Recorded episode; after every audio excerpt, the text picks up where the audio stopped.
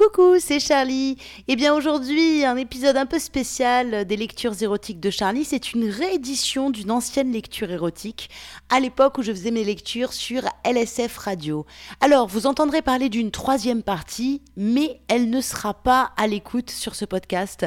À l'époque, sur LSF Radio, je faisais une partie en hystéricole littérature, mais pour pouvoir être diffusée sur Deezer, PodCloud, iTunes, etc., etc., je ne fais plus de partie en hystéricole littérature. Alors profitez de ces deux extraits et on se retrouve très vite pour de prochains podcasts.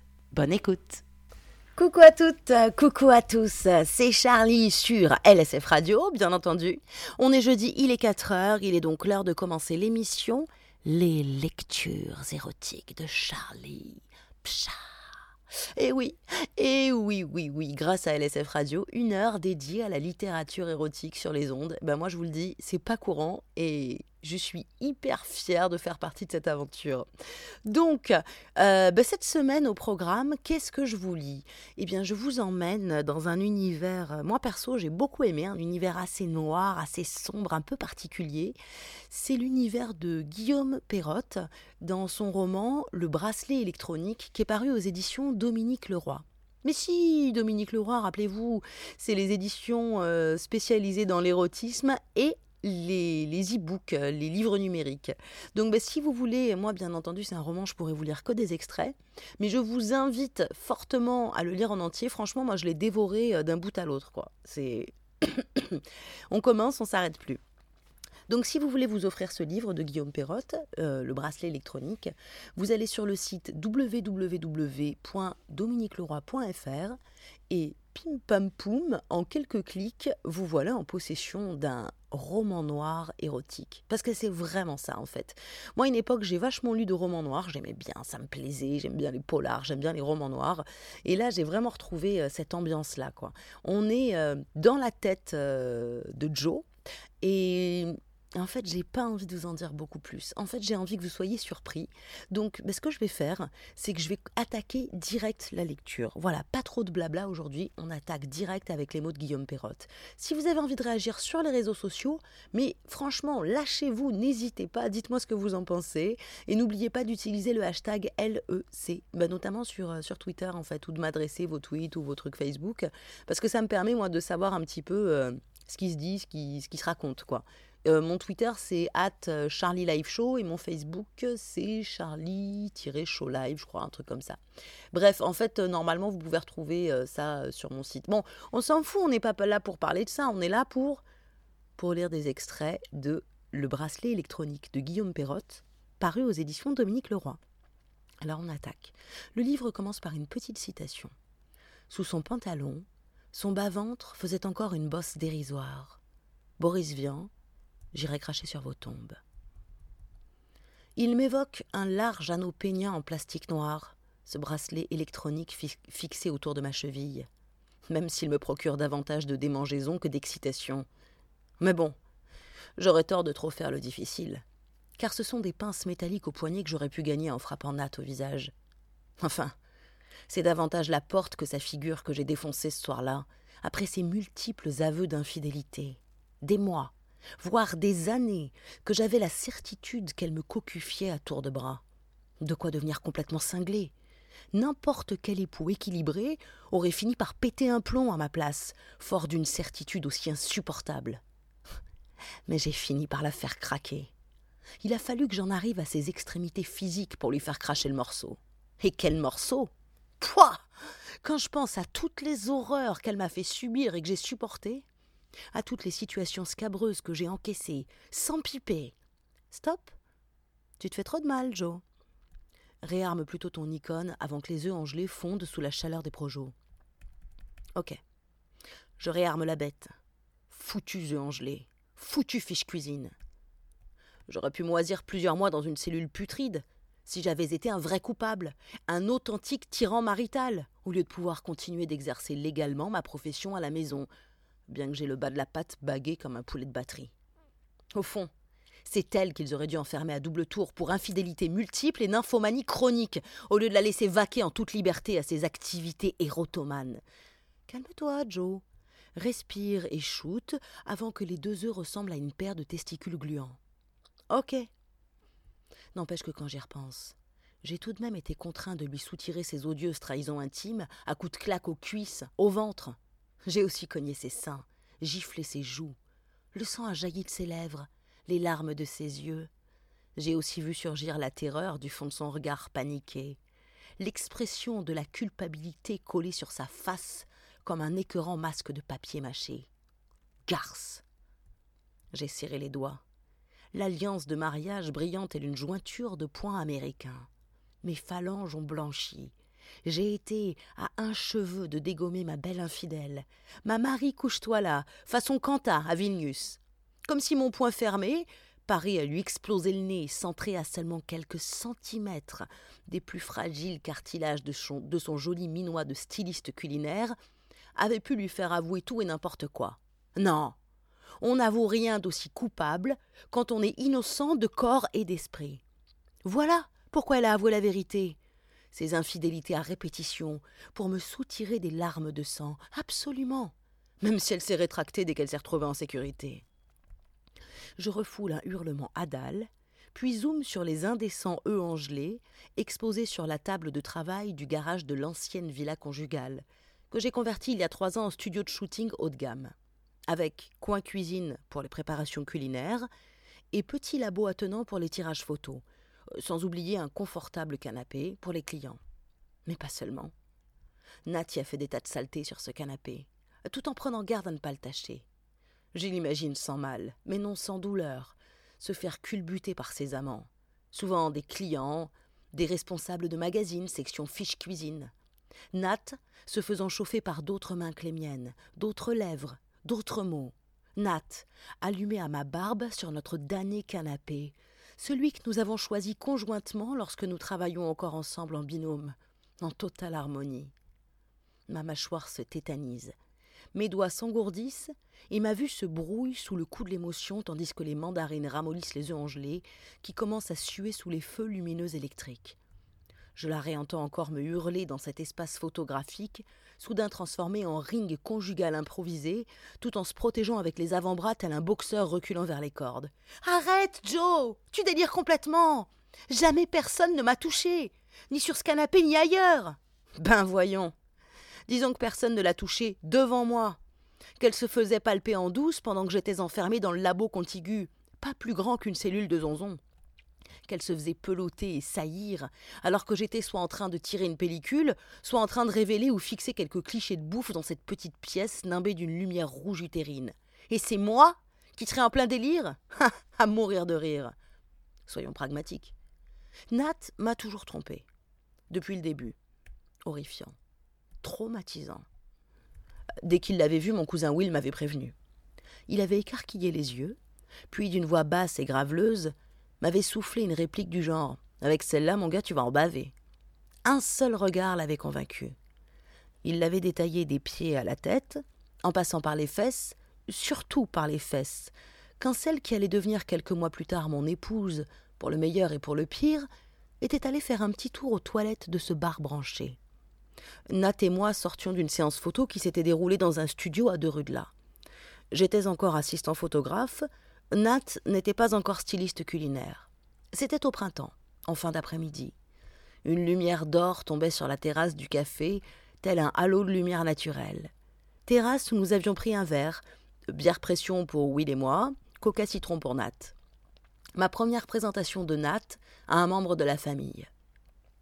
Will l'avait vu gagner le sous-sol d'une démarche sensuelle et volontaire. C'est à ce moment-là qu'il m'avait balancé sa réplique un brin limite concernant ma belle future. Sous-entendu, avec celle-là, mon gars, tu vas en voir des vertes et des pas mûres. Il avait grimacé, mon devin de cousin, soudain énervé par la vision furtive du derrière de Nat, comme si son postérieur venait subitement de lui évoquer celui de son ex-femme, celle qui lui en avait fait voir des beaucoup trop vertes et des beaucoup trop mûres, en le cocufiant à tour de bras durant des mois. Et Dieu sait qu'il n'était pas du genre mine triviale en public, le fils du frère de ma mère. Ah ça non mais depuis ses soucis intimes avec son ex, quelque chose avait craqué au fond de lui, telle une branche d'arbre rongée par l'humidité. Il avait souffert au point de divorcer. Elle avait butiné avec trop de zèle, la sauterelle. Après de longues semaines de filature, un pro de la brigade des cocus avait finalement réussi à flasher son visage d'infidèle, positionné entre les jambes de son amant du moment, dans une chambre de motel à l'heure de la sieste crapuleuse, la fameuse siesta des couples au sang chaud. Le mateur assermenté avait immortalisé au moteur l'infidèle en action dans une rafale extra-conjugale. Un vrai mitraillage en règle. Surréel.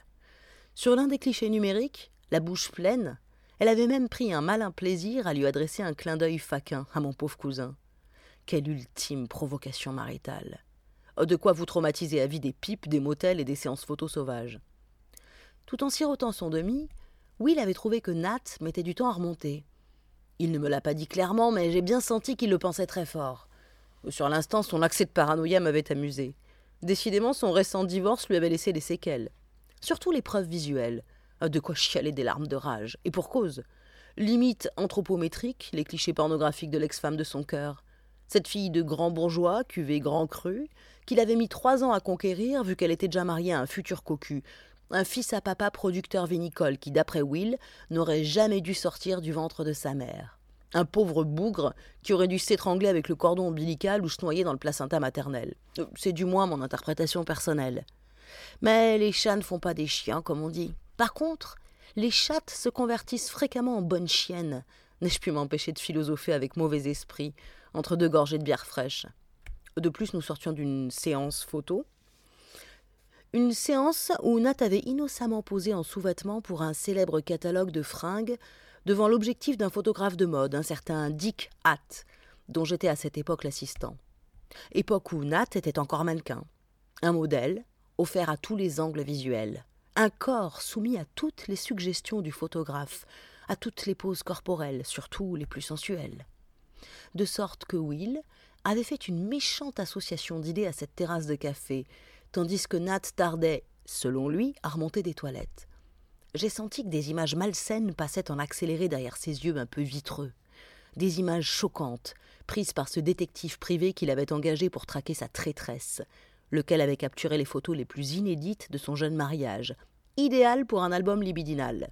Des clichés trop nets de son ex, en train de le tromper, et qui resteront éternellement gravés dans le disque dur de sa mémoire affective. Son angoisse ne m'avait pas atteint. Je l'avais plein, le cousin. Juste plein. Certain que jamais rien d'aussi terrible n'allait m'arriver. Certain que jamais un pro de l'adultère ne prendrait un jour, voire un après-midi, un plaisir sadique à me faire visionner les clichés interdits qu'il aurait fait de mon épouse après de longues heures de traque intime. Épouse adultérine qu'il aurait fini par débusquer comme un oiseau rare. Quel jeune crétin j'étais alors. Car c'est ce jour-là, dans les toilettes de ce bar branché, qu'elle m'a trompé pour la première fois. Voilà, c'était le premier extrait de Le bracelet électronique de Guillaume Perrotte. Donc comme vous voyez, euh, on est plongé dans la, dans la tête de Joe et euh, dans le mélange entre euh, le passé, des flashbacks du passé, à la fois les moments où tout allait bien, les moments où il a commencé à, à voir les choses complètement différemment, le présent, bref, vous allez voir, Là, c'est le début, c'est gentil. C'est de pire en pire. et c'est excellent.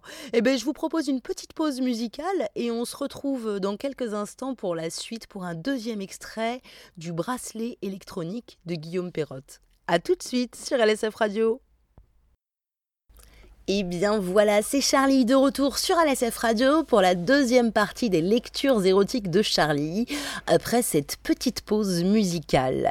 Donc pour ceux qui ont raté la première partie, aujourd'hui je vous lis des extraits euh, du roman érotique et très noir de Guillaume Perrotte, Le bracelet électronique, paru aux éditions Dominique Leroy. Si vous voulez vous offrir le livre pour tout lire, c'est sur www.dominiqueleroy.fr. Eh bien, en fait, vous savez quoi? Alors, En fait, on pourrait lire n'importe où, mais j'ai envie de vous lire un peu la suite. Comme ça, vous, on continue à se plonger un peu euh, dans l'ambiance. Vous allez voir comme ça progresse gentiment vers les noirceurs de l'âme et de la jalousie et de la paranoïa. Attention, attention. Vous êtes prête? Vous êtes prêts? On continue. Guillaume Perrotte, le bracelet électronique. Ma cellule fait 120 mètres carrés, avec vue sur jardin, le mien, laisse électronique me permettant d'en faire le tour. Mais si par malheur j'ai la mauvaise idée de dépasser ma boîte aux lettres ou d'aller sonner à la villa d'à côté pour demander à la voisine du sel, des piments ou un câlin, voisine attirante, mariée, et sans doute volage, qui venait d'ailleurs de déménager avec son époux toutou pour Dieu sait où. Mais passons. Ma dure réalité. Que je fasse un pas hors de chez moi, un signal se déclenchera aussitôt, qui alertera les autorités policières et pénitentiaires, et la cavalerie lourde débarquera illico pour me coller au trou afin que j'effectue ma condamnation de six mois derrière les barreaux. Me voilà prévenu. Surveillance à distance. Peine à domicile. C'est déjà plus facile. J'ai évité la prison ferme à cause de l'engorgement carcéral. Merci, madame le juge. Je vous baise les pieds, madame le juge. Et encore, merci, madame le juge, pour ne pas m'avoir mélangé aux autres pervers chroniques qui encombrent vos cellules miasmatiques. Grâce à votre clémence de femme infidèle, si, si, je l'ai lu dans votre regard de sale rate de magistrate, et je peux vous assurer, sans me parjurer, que je deviens incollable dans mon instinct d'époux brimé. J'éviterai de me faire plomber sous les douches par des gros bras bodybuildés. Définitivement merci, Madame la justice en bas noir et talons aiguilles, de m'avoir enfermé chez moi et de m'autoriser à dormir sur l'ancien lit conjugal, malgré le blues entêtant qui berce mes longues nuits de solitude jusqu'aux premières lueurs de l'aube. À la poubelle les œufs angelés. J'ai à présent tous les clichés qu'il me faut. Seul Nat me manque. Et pas seulement physiquement, professionnellement vu que c'est avec une autre styliste culinaire que je travaille désormais, une certaine Virna.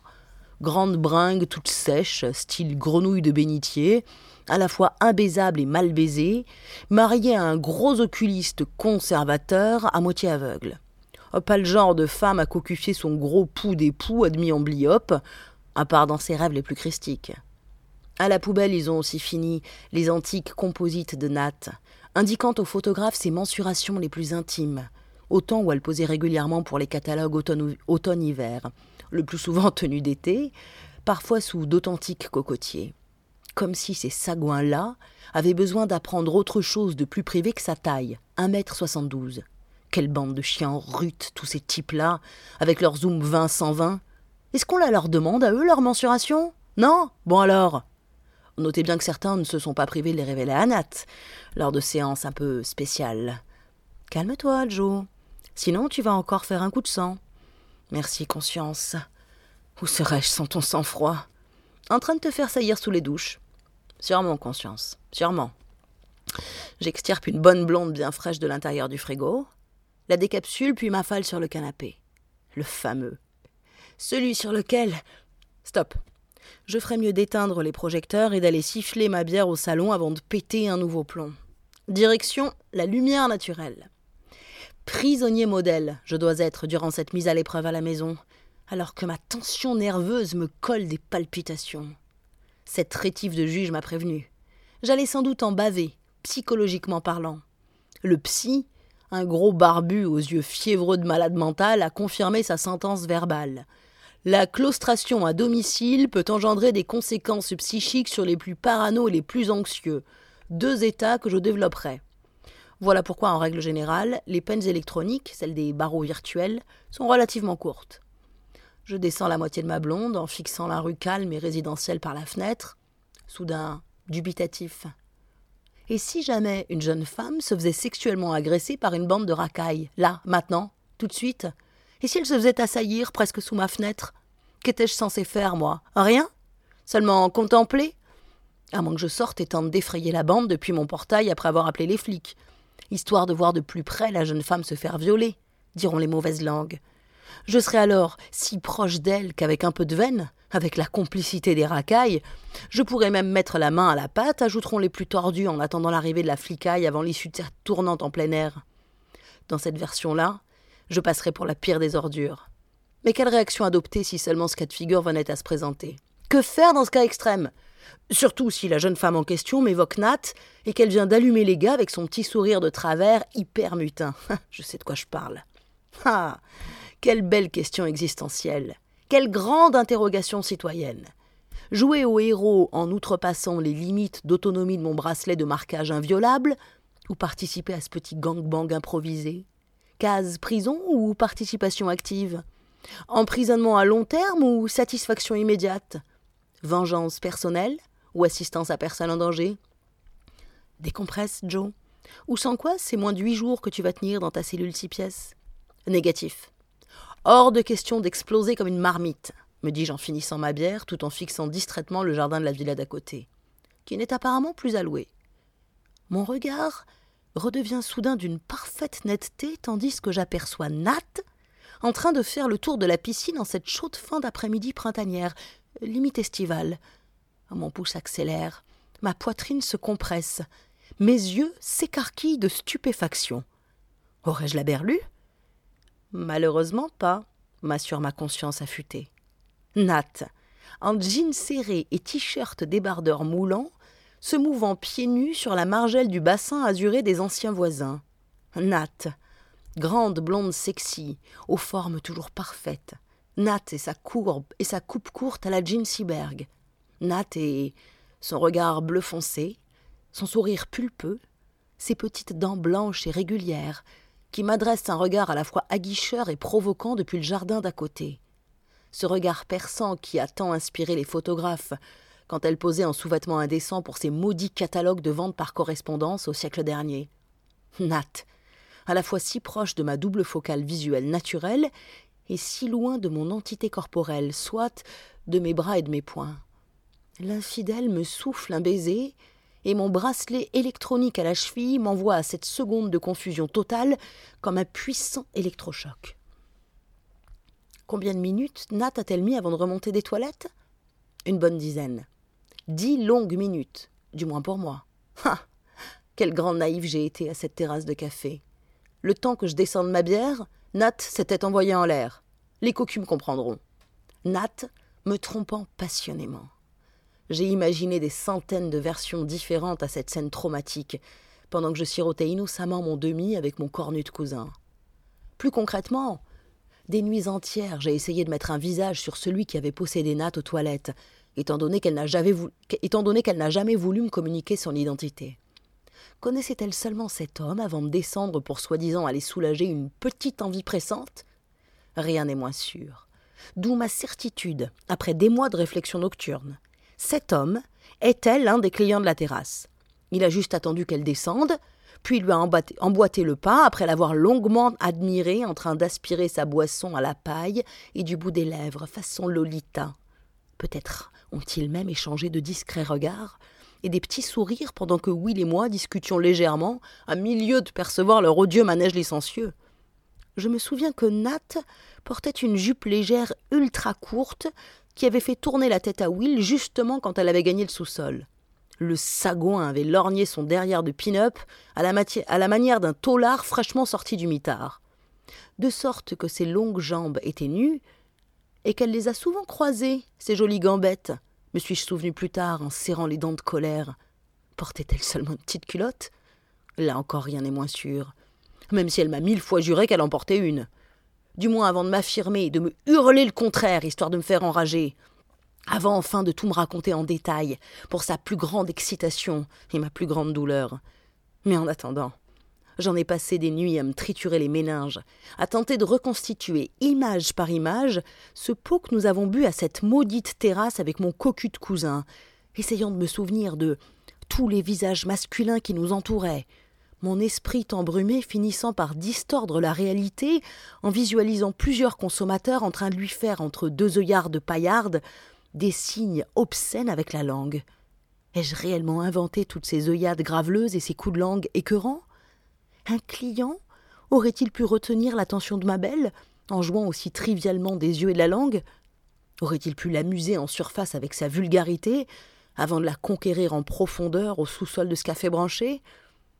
Concevable. Je n'ignore pas que certaines femmes sont parfois irrémédiablement attirées par tout ce qui les rebute, question drague et physique masculin. On appelle cela le syndrome de la belle et la bête. Nat pourrait-elle faire partie de ces femmes-là? Pourquoi pas après tout?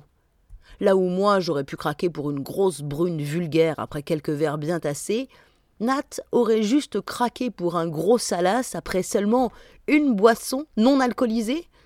Cela peut paraître dingue, voire incroyable, mais des choses bien plus dingues et incroyables arrivent tous les jours sur notre bonne vieille planète sexe. La réalité s'est révélée pour moi bien plus traumatisante. Elle m'a avoué que ce gros cochon de consommateur lui avait exhibé les reliefs de son érection. C'est même la déformation de son pantalon qui l'avait convaincu de descendre. Voilà ce qu'elle m'a feulé, du vice dans les yeux, quelques instants avant de recevoir son premier coup. Et tu veux savoir Et tu veux savoir qui c'était, ce type, qui m'a fait jouir comme une folle en moins de dix minutes? m'a-t-elle de nouveau provoqué de ses yeux brillants d'exhortation. Je suis resté muet de stupeur. Will Ton crétin de cousin m'a-t-elle hurlé au visage avant d'exploser d'un rire humiliant. Ce nouvel aveu a fait partir mon second coup, plus puissant que le précédent. Will Mon cousin Will C'est lui que j'aurais dû cogner. Mais c'est Nat que j'ai eu sous la main, à portée de poing. Et puis Will euh, vivait à plus de, de 600 bornes d'ici. Ce saligot de cousin, avec lequel nous avions fait gamin, avec nos autres cousins, durant les vacances d'été, des concours de bites. Les cousines jouaient encore à la dinette, les cousins déjà avec leurs quéquettes. Je m'en souviens comme si c'était hier. C'était à celui qui pisserait le plus loin, puis qu'il aurait la plus dure et la plus longue. C'est moi qui pissais le plus loin. Lui, il l'avait toujours eu la plus longue et la plus dure. D'après mes souvenirs, elle était même en béton, la zézette du cousin Will. Et c'est à l'intérieur de ma femme qu'il avait fini par la fourrer, ce gros couillon de cousin. Tout ça parce qu'elle l'avait allumé avec ses longues jambes dénudées, son regard de braise et la paille de sa boisson à bulles. Et aussi parce qu'il était cocu, cornu malgré sa vigueur, et qu'il n'avait pas pu résister, soudain traversé par une impérieuse pulsion organique, à la tentation de se rassurer sur l'état de sa virilité. Toujours est-il que je n'en ai pas cru un mot. Tu mens ai-je balancé à Nat, qui saignait de la lèvre alors que j'étais presque en larmes. Jamais Will ne se serait permis. Elle a encore rigolé d'un rire malfaisant. tu parles qu'il s'est permis. Il m'a fait du pied sous la table avant de me rejoindre aux toilettes. Oh Pas tout de suite Au bout de cinq minutes Au point que j'ai failli remonter, pensant qu'il m'avait allumé sans avoir l'intention de m'éteindre. Elle m'a souri méchamment, ses dents blanches rosies de sang.